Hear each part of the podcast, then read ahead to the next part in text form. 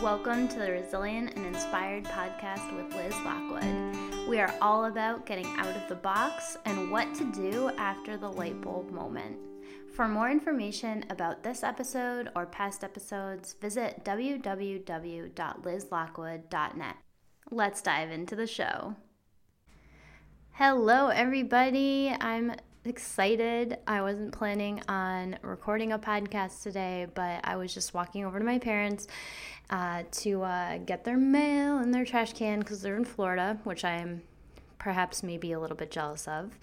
And I had an idea. Um, I was thinking about something and I was like, you know, I think this is something that really needs to be talked about. So I'm here talking about it.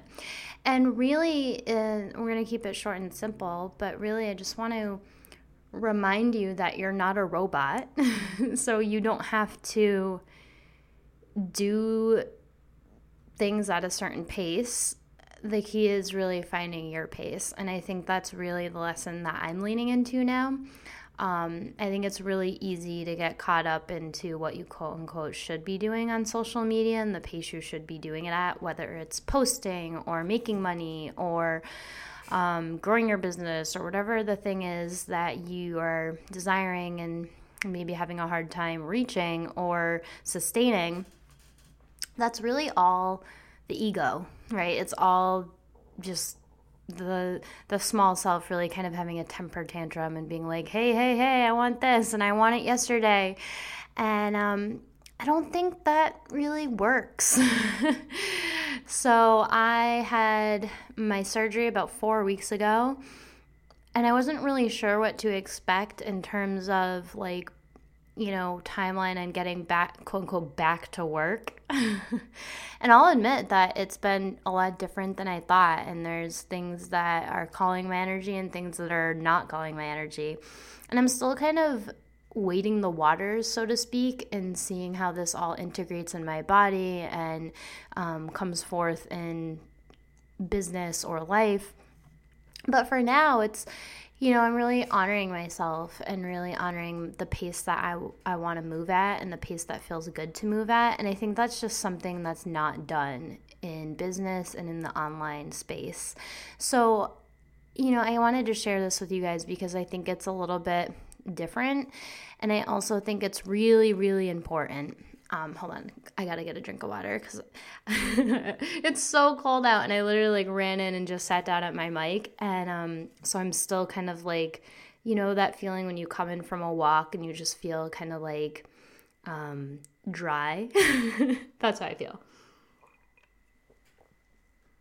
So I think the other part of this that I just wanted to share is I think we can really give ourselves a hard time about quote unquote not keeping up or not getting things fast enough. And I think that's really a load of crap because you really don't know what's developing on the inside. So I'm going to give you guys an example, and it's not even an example that's fully played out yet, but we're just going to kind of um, uh, brainstorm, I guess. You know, I think many, many people, including myself, would probably look at me having a very long miscarriage and having to take a very long time off of my business as a challenge, right? And I think it's really easy for the mind to go right to it's a bad thing. And what I want to pose is that what if during this time I got some amazing ideas and you know, I had deeper shifts inside myself that birthed bigger ideas in life and business. And from that, some super cool things happened that helped a lot of people right? So I think we're so often caught up in like the short game when we really want to be looking at the long game. So if you're like, oh, I didn't post this week or I didn't post as much as I want this week, like, is that really important or is like the long game more important? Because I'm willing to bet that most likely the long game is more important for all of us. So I'd love to see you guys just stop giving yourselves a hard time. Cut yourself some slack. Give yourself a break from all of these goals that you're trying to reach and let yourself just be really easy and really kind to yourself in this moment for whatever you're going through, whatever you are doing, whatever you're not doing is all okay. Right? And it's all getting you to where you're supposed to be in life because I tend to think we have a little bit less control, slash, a lot of bit less control than we think. So, trust the process, be easy on yourself, and remember you're not a robot. You don't have to pump things out like a machine. You don't have to stay at a pace if it doesn't suit you. You don't have to do a certain amount of things unless that's what you really feel and deeply want to be doing. So I, I, I really encourage you guys to just check in with yourself, evaluate how you're feeling. You know, are you tired? Do you need a break?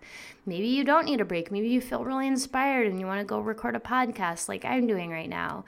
Um, but I think the key is finding that awareness and not just being a robot and not just feeling like you have to do something because other people are doing it. So, Here's your permission slip. I hope this resonates with someone.